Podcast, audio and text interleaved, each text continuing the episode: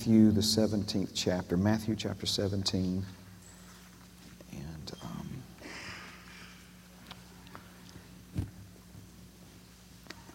I am a little bit hesitant tonight to give you the title of the message because I don't know if I'm actually going to get to the part in the message that explains the title.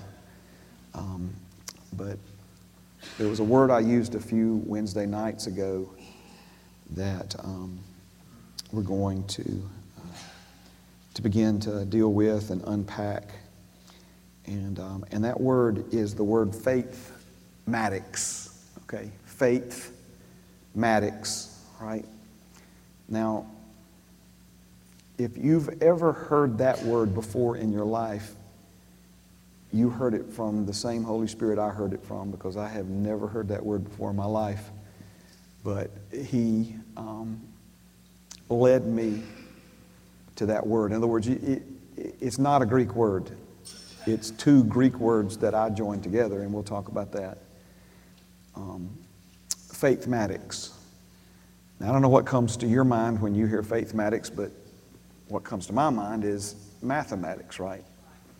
Or perhaps automatic. Amen. Uh, but here we're talking about faithmatics. Amen. And so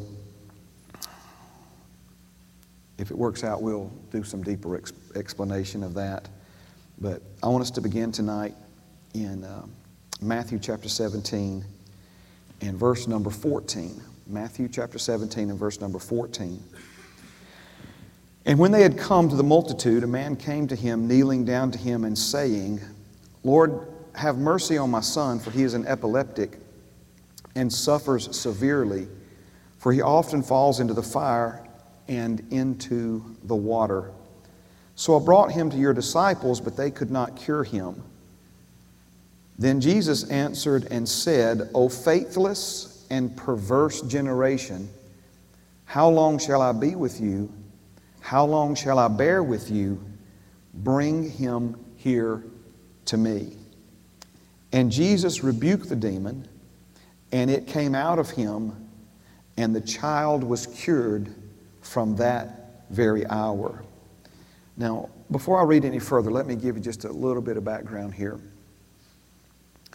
Jesus had called Peter, James, and John aside and took them to what we refer to as the Mount of Transfiguration. This was when Jesus' true identity, his inward man, was supernaturally allowed by God the Father to to shine through his outward man. And we know that Moses and Elijah were there with Jesus, and Peter, James, and John witnessed this.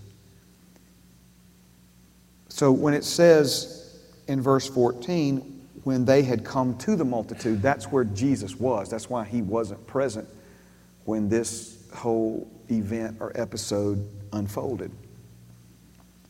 While Jesus was being transfigured with Peter, James, and John, a man whose son was possessed with a demon brought that child to Jesus' disciples for Jesus, I mean, for those disciples.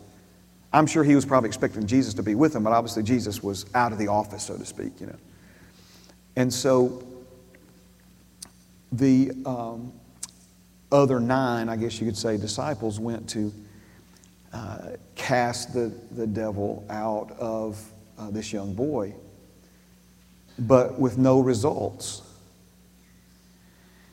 Now, this is particularly interesting to me because if you, if you read the Gospels closely, you'll see that the disciples were not out of their league, so to speak. This was, this was not something that was beyond them. Jesus had given them authority over devils and demons. He had already sent them on journeys um, two by two. So it's not, well, if all 12 of them had been there. No, I mean, they, they would go, just two of them would go into a, a city and proclaim the gospel of the kingdom and lay hands on the sick, and the sick would recover, cast out demons. So I know we read this and we think, well, novices, rookies, you know, they, they didn't know what they were doing and they should have never even tried. They should have just waited on Jesus to get back and, you know, you know. No, it's none of that. They, they had cast out many demons, and not to mention how many they had witnessed Jesus casting out. But in this particular situation, when they went to cast the demon out of this little boy, there were no results. And so this is where we picked up in verse 14. And the man is, of course, waiting for Jesus to get back, for Jesus to take care of the situation. So he says, I brought him to your disciples, but they could not cure him. Then Jesus answered and said, O faithless and perverse generation, how long shall I be with you? How long shall I bear with you? Bring him here to me. And Jesus rebuked the demon, and it came out of him, and the child was cured from that very hour. All right, so it's time to debrief. Verse 19 Then the disciples came to Jesus privately and said, Why could we not cast it out? Now, before I read any further, let me stop here. Um, I have tremendous respect for these men. Obviously, for a lot of reasons, but I mean as it pertains to this story. I have tremendous respect for them because they recognized that this was something they should have been able to do, but were not able to. And rather than coming up with all kinds of half cocked religious um, excuses, they went straight to Jesus to ask him, hey, you know, what happened here? Why could we not cast the devil out of this little boy? Again, remember that this would not have been the first time they had cast a devil out without Jesus being present, physically present with them. This would have been something they would have done numerous times. So they were a bit confused by this. They were, um, I believe, a little bit embarrassed, maybe a little bit perplexed. And so when the time was right and they could do it privately, you know, they said, Hey, Jesus, um, man, that whole episode this afternoon, what, what went wrong there? Why, why could we not cast it out? Verse 20 So Jesus said to them, Because it wasn't Father's timing. Is that what it says? Jesus said, because it wasn't Father's will. Because there's just some things that you boys will never understand about how all this works. You couldn't cast him out because God works in mysterious ways. Is that what he said? Couldn't cast him out because that boy's daddy had committed some horrible sins, and that was the punishment of God. That what he said? But for those of you who've been around religion slash church for any extended period of time, you know I'm not just trying to put on some comic act up here. These are all the different reasons and plenty more that people offer for things not coming to pass in their lives as the Bible says they should be coming to pass. So instead of creating some new doctrine, instead of making excuses, instead of, instead of offering religious cliches and, and, you know, just ignorance, they decided to ask Jesus. We see other places where similar questions are asked, and we even see other times when Jesus didn't wait for them to ask, he just went ahead and told them. But the answer was the same. So Jesus said to them, Because of your unbelief, for assuredly. Now, I know some of you probably like, is he really going to do the whole assuredly spell again? You know, spill again? Yes, I am when think about what he's saying here guys i know this don't sound right to you but i'm telling you it's right i know this sounds extreme to you but i'm telling you this is the way it is I know this may go against everything you've been taught from this point forward about God, but all that's wrong, and I'm telling you this is right. Assuredly, what I'm telling you, take it to the bank. It's true today, it'll be true tomorrow, it'll be true forever. For assuredly, I say to you, if you have faith as a mustard seed, you will say to this mountain, Move from here to there, and it will move, and nothing will be impossible for you.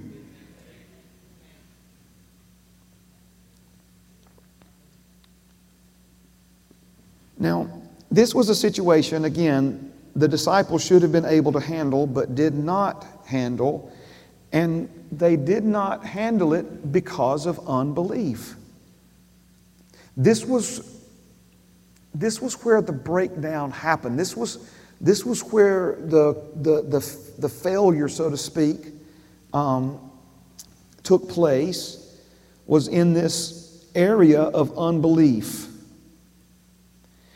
Now, clearly, based upon Jesus' response, and I want you to hear me, are we mature enough to talk about this? Are we, are we man and woman enough to talk? Amen. I, I got it deeper down in my notes, but let me just mention it now, and if we have time, I'll expound on this a little more. But one of the problems we have in the body of Christ today is people get so defensive when we try to address these things. When I tell you I have respect for these men, certainly they wanted to help that little boy. Certainly they were probably, you know, feeling pretty accomplished as ministers. You know, I mean, after all, they were Jesus' right hand men, they were his inner circle. Uh, he is, you know, calling them friends if he hadn't already. He, he's, he's referring to them as apostles if he hadn't already. You know, the timing of these things. Again, these, these men were, were, were, you know, experienced in the sense that they had done this before.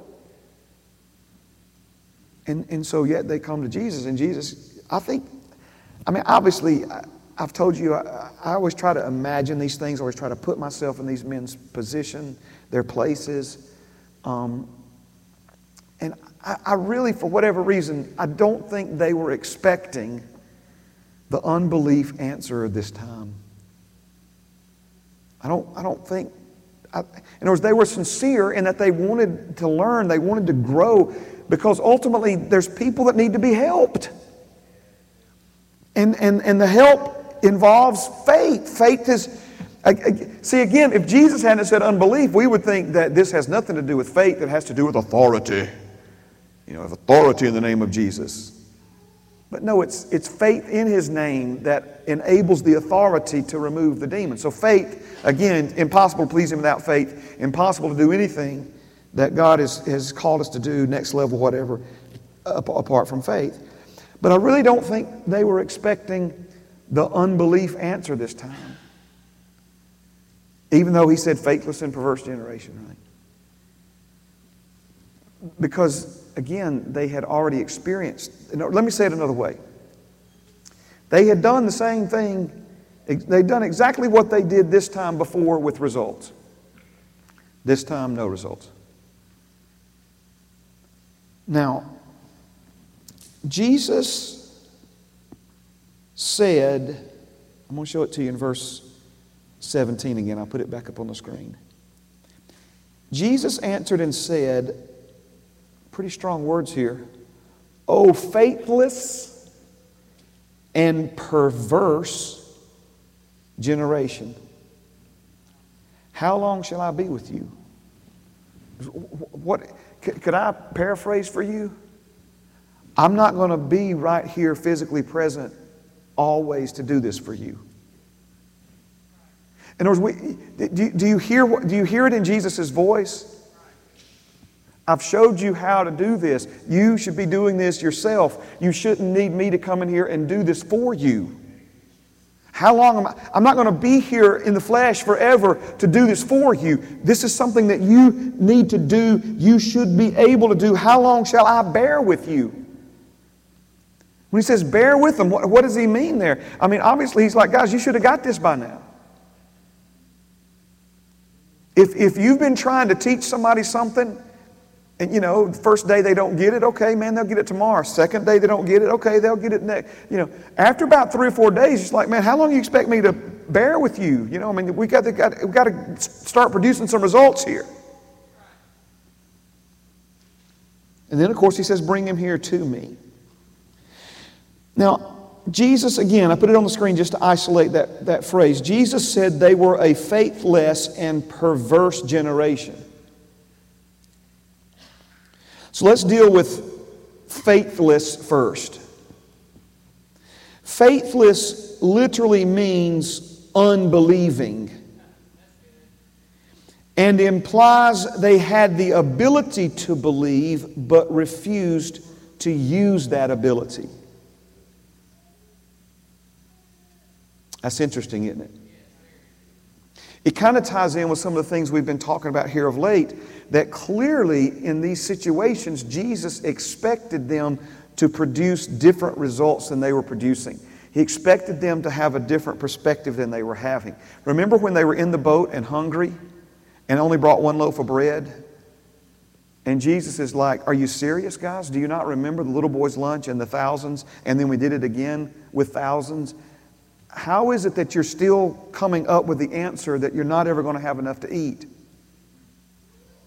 Right? You, in other words, it, I, we could go on and on down that line of review. So, faithless, remember, he's given to every person the measure of faith. It's not that they, they, they didn't have faith, it's that they weren't using it. Faithless literally means unbelieving and implies they had the ability to believe but refused to use that ability. But he said, faithless and perverse. Now, I don't know about you, I'd probably rather talk about a different word tonight. Um, because in our day and time, something being perverse or perverted has come to be associated with, with deviant sexual behavior. We say someone is a pervert. We usually mean that's, that's somebody that, you know, is inappropriate with children. Um, and so we got to get beyond that, though, because we really need to connect here with what Jesus is saying and what he meant and why he chose to use this word. So he said they were unbelieving. They had the ability to believe, but were not using it. And then he said they were perverse. And I want you to notice now, this is also extremely important. He didn't just say they were a faithless and perverse bunch, he said it was a faithless and perverse generation. This was something that was pervasive uh, in, in an entire generation of, of people. Think about that for a moment now. In other words, Jesus wasn't just dealing with this amongst his own disciples. His disciples were a microcosm of what he was dealing with in, in the greater population of that area. The generation as a whole was unbelieving and perverse. Okay? So, when we talk about something being perverse, when Jesus used this word, strategically use this word. Perverse means something bent, twisted, or crooked. Something bent, twisted, or crooked. Let me, let me, let me can I just maybe say it real simple like, and then we'll build a little more on top of it. Uh, something ain't right here. Something's not the way it should be here. If you, perver- if you pervert something, I was going to say prevert. If you pervert something, I'm going to put it on the screen. You ready? Big words like mayonnaise. If you pervert something, you alter it from its original course, meaning or state, to a distortion or corruption of what was first intended. Again, let's get let's let's, let's dial in with me. a few more minutes, okay? If you pervert something, you alter it from its original course. In other words, it, it's its own track, it's on the, you know, in this case, let's think about the original course as, as being the original course that God intended for mankind. The, what He meant when He meant you. The state of life, the state of being that He created us for, okay? How God created us to live. He created us to live by faith, remember? The just shall live by faith. The ones that have got it right are the ones who are living by faith. We walk by faith, not by sight. When Jesus said they were a perverse generation, he said they were a generation that has, has been distorted. They've altered from their original course. They've altered from what God originally meant for them. They're, they're, they're living in a, in a state, a, a, a way of life that, that has become corrupted from what was first intended. Pervert means to change something from its correct use or original purpose. Behavior that deviates from an established norm.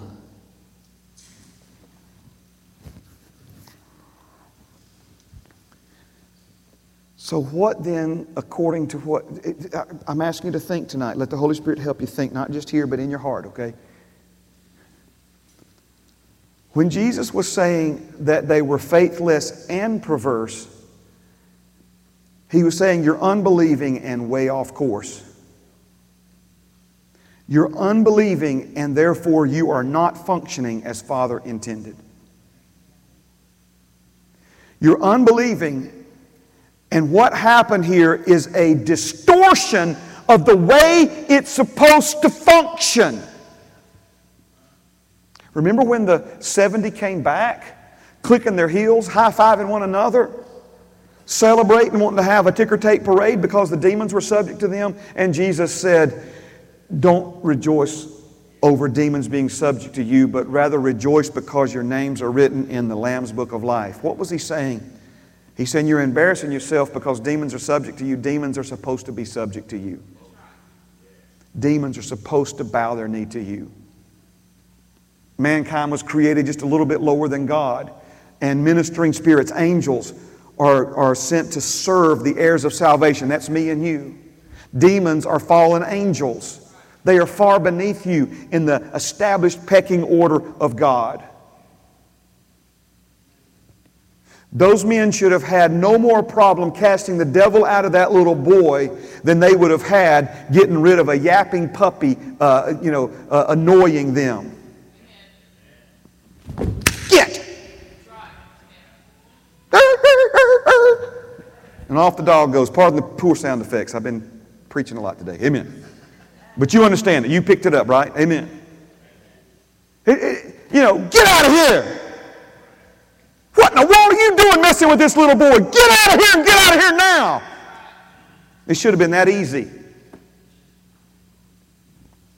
They told the devil to go and it didn't leave because of their unbelief. And Jesus called it perverse, a distortion of how things are supposed to function.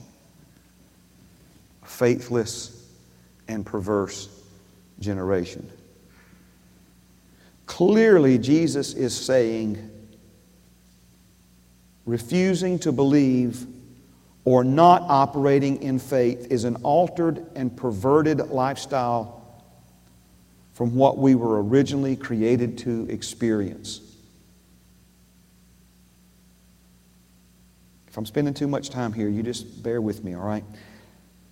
This is from my notes. Think about it. The disciples did not cast out the demon by faith because of unbelief, and Jesus called the situation perverse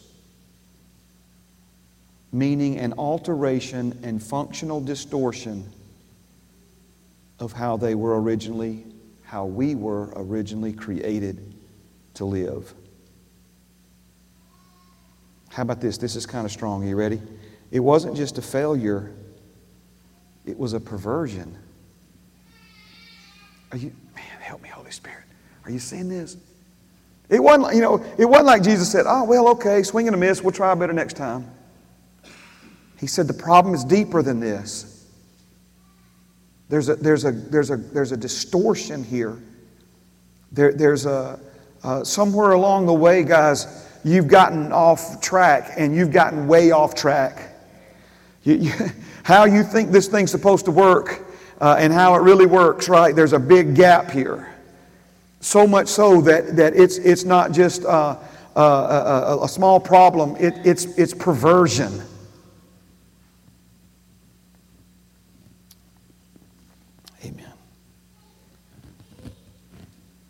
I'm not exactly sure why the Holy Spirit wanted me to say this, and I, I, know, he, I know He does because um, I don't want I'm feeling awkward about saying it, you know what I'm saying? But for some reason, He wants me to confess by faith to you tonight, and, and, and, and I want to say by faith, but He told me, He said, he said, tell the folks that you're a troubleshooter. And that sounds so odd. It's like, that's kind of corny, Pastor Mark. No, just hear me. I'm, I'm, amen.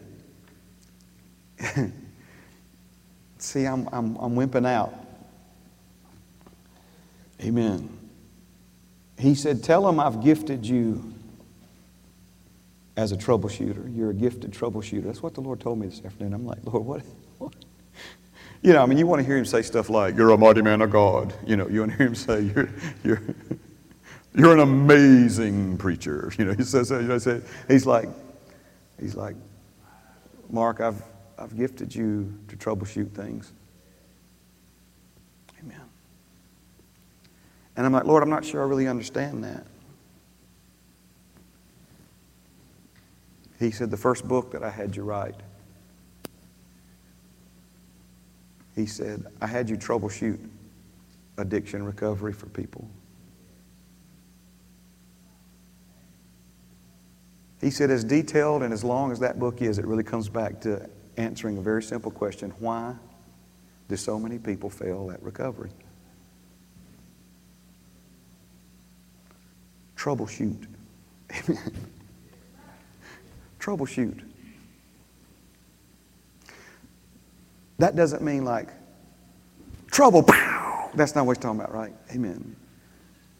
Troubleshoot is when something is not producing the results that it should be producing, and we take a systematic approach to figuring out why. Amen? Are you with me?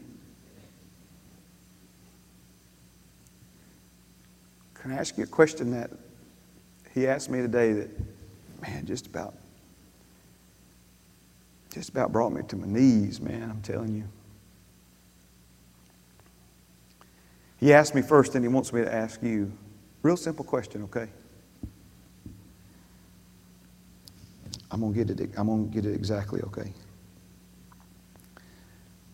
Are you satisfied with the results your faith is producing in your life?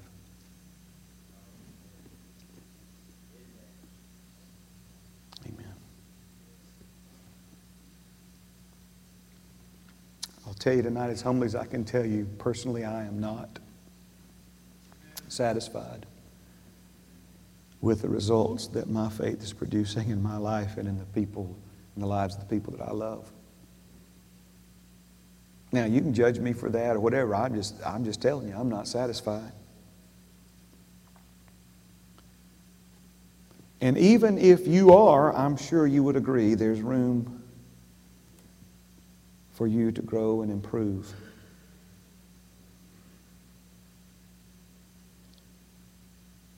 Troubleshooting involves finding out why something's not working or producing the results it should be producing and then correcting those problems. Amen. Now, I'm going to be honest with you. I, I never, until this afternoon, I could probably go back to my notes and tell you what time it was. I never, I never thought until now that becoming a threat to addiction was troubleshooting, but that's exactly, that's exactly what it is. You ever look at a owner's manual, maybe for a lawnmower or some appliance or whatever, and it's, it's not working? And at the back of the owner's manual, there's the troubleshooting section. And basically, what it says if it's doing this and it shouldn't be, you know, my favorite is check to make sure the switch is on. but see, that's the systematic approach. Troubleshooting, by definition, is a systematic approach to problem solving that is used to find and correct undesired behavior or a lack of expected functionality with complex machines or systems. Listen to me, please. Faith is a complex system, it's otherworldly. It's otherworldly. Amen. And so, if we have a machine or a system that is producing undesired behavior or lacking expected results or functionality, right, then we need to troubleshoot it. So, if we're not satisfied with the results that our faith is producing in our lives, perhaps some troubleshooting is required here. Amen. I wish you could see this. I use, I use this software. It's, it's, it's one of my favorite pieces of software of all time. In the cabinet business, we had a piece of software that cost over $3,000. This one cost $12, okay? And it's still one of my all-time favorites, okay? It's called MindNode. I don't get any money for anybody that wants to buy that, but it's mind mapping software. Okay? And what it literally lets you do is it's a, it's, a, it's a piece of software that allows you to just empty your mind on the blank canvas of a computer screen and then connect them all together, and, and they're all done in branches. You with me? So you start with a main point, then subpoints, then sub points, then sub sub points, then sub sub sub sub sub points, right? And um, and I have one called Faithmatics. It's the biggest one I've ever done. I mean, the writing is like this big on the computer screen, but if you zoom all the way out or in on this thing, it's like, I'm not kidding you, man. It's like this big. I mean, it's like, whew. you see what I'm saying? Amen. And it's like when I'm, I'm trying to go through all this, and I, I feel like the last few Wednesday nights, I appreciate the positive feedback, but I feel like last few Wednesday nights, I have just been like, just almost overwhelmed trying to preach this to you because there's just so much to it. There's so, it, it just branch after branch after branch after branch after branch, okay? So this is what we're calling faithmatics. Let me finish right here, okay? You good? There is a lot of resistance surrounding the subject of faith. People get very defensive and are easily offended when you dare suggest there is room for improvement. This is the enemy tipping his hand if you have eyes to see it. Your enemy knows how important faith is and diligently fights against it with any means available. You in Christ and in faith. Okay? You in Christ. If you're born again, you're in Christ. And then if you learn how to operate in faith, you in Christ and in faith are the devil's worst nightmare and spell doom to him and his kingdom of darkness. No wonder there's so much blindness, confusion, and ignorance surrounding faith and its proper use in our lives to solve problems, move mountains, and receive into our life realities what Father's grace has already given to us. Now, in the coming days, we're going to look at the first one we can cover pretty quick. Matter of fact, I thought we may get to it tonight. I've mentioned it to you already. When we start troubleshooting faith, one of the one of the things, and I, I, hadn't really realized, we've been doing it for over a year now. We talked about feigned or pretend faith. Then we've talked about probability, faith and probability versus God's ability. Some of you are here for that, some of you are not. We, amen. But these, I think, are some of the more, some of the things we're going to be looking at here in the coming days on Wednesdays together. There's some of the more fundamental mistakes. In other words, I, I, I believe that there are a lot of people not experiencing the results that they could otherwise be experiencing in their life by faith if they can, if they can resolve some of these, these issues. And this actually is where the word faithmatics came into my, into my spirit because the Holy Spirit was, was showing me this from the perspective of doing math. As a matter of fact, what came up in my, in my spirit was I, I said these words um, Have you done the faith? But when I said, Have you done the faith? I was literally saying, like, have you ever asked anybody, Have you done the math? Just what we mean by have you done the math? And we even say, Have you done the math when there's no math involved? What we're, what we're literally saying is, Have you thought it through? You know, we say something like, I've done the math and, uh, and you know, I believe this plan's going to work. And, and really, the, the, doing the math could mean numbers or it could just mean, you know, we've got the people or the ability or what have you. So when we say, Have you done the math? Jesus talked about people who went to build a tower, but they didn't count the cost. They just kind of flew off the handle without ever really sitting down and, and, and thinking things through. When, when we talk about doing the math, and I'm going to, i know I keep saying I'm going to finish, okay? I'm thinking about trying to find a place to finish, okay? How about this? And you talk about the Lord teaching us things about faith with words and ways that I've never heard faith taught. He said, uh, again, along these lines, you you must beware of calculator faith. Calculator faith. Okay, so what is calculator faith? Calculator faith is when we arrive at a faith answer without doing any of the legwork of faith. Calculator faith is when we parrot, parrot like a parrot, P A R R O T, when we parrot what we've heard from others but lack the depth of meaning and conviction that comes from having these things in your heart. This would be like turning in a list of numbers that we copied from our buddy's math homework in other words, we've got the answers, but we haven't done the math.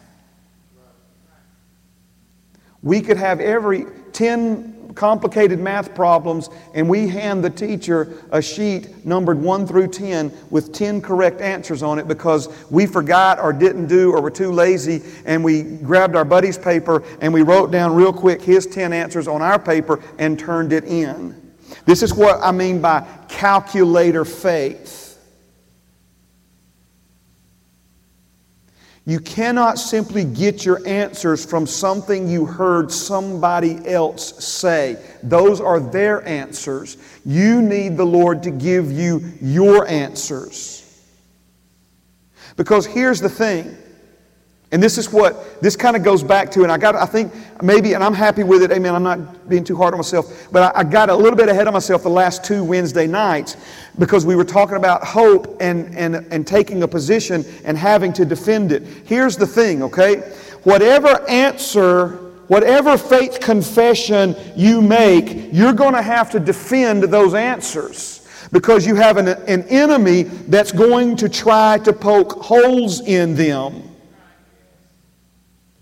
You cannot take shortcuts here and expect to be strong in faith. The devil can see through calculator faith. He will call you to the chalkboard of life and challenge your answer.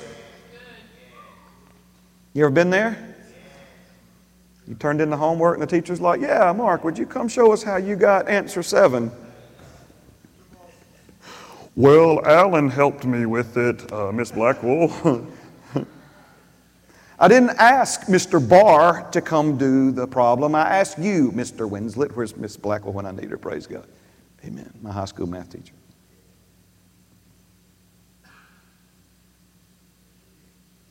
You see what's happening here, right? So there's a lot of folks, they hear somebody else say it, and now that becomes their faith confession, but they haven't done the faith. They haven't searched the scriptures. They haven't hid it in their heart. They are in no position to defend their answer from the attacks of the enemy who's going to immediately try to undermine it. He's immediately going to challenge. When you say, by the stripes of Jesus, I healed, I'm healed, I believe I'm healed, he's immediately going to try to poke holes in that. He's immediately, where'd you get that answer? What makes you think that? Your foot's still hurting, you're not healed. He's immediately going to challenge you. And when you haven't done the faith, what do we mean by doing the faith? Again, searching the scriptures, finding it out for yourself. There was a group of folks that we'll look at them next week, but they, they decided they were going to cast the devil out of a man, and they said this way You ready? They copied off of Paul's homework. We adjure you by Jesus whom Paul preaches. At least they admitted it. We got this answer from Paul. Paul, the straight A student. Paul, the man with all the answers. Paul that cast out demons everywhere he goes. That Paul. We adjure you in the name of Jesus, whom Paul preaches. And the demons, the demon in that boy said, uh, We know Paul, and we certainly know Jesus. But we have no idea who you bunch of clowns are. Did they have the right answer? Why did their answer not produce any results. They hadn't done the faith. Just something they heard somebody else say, saw it work for them. All right, stand with me. Praise God.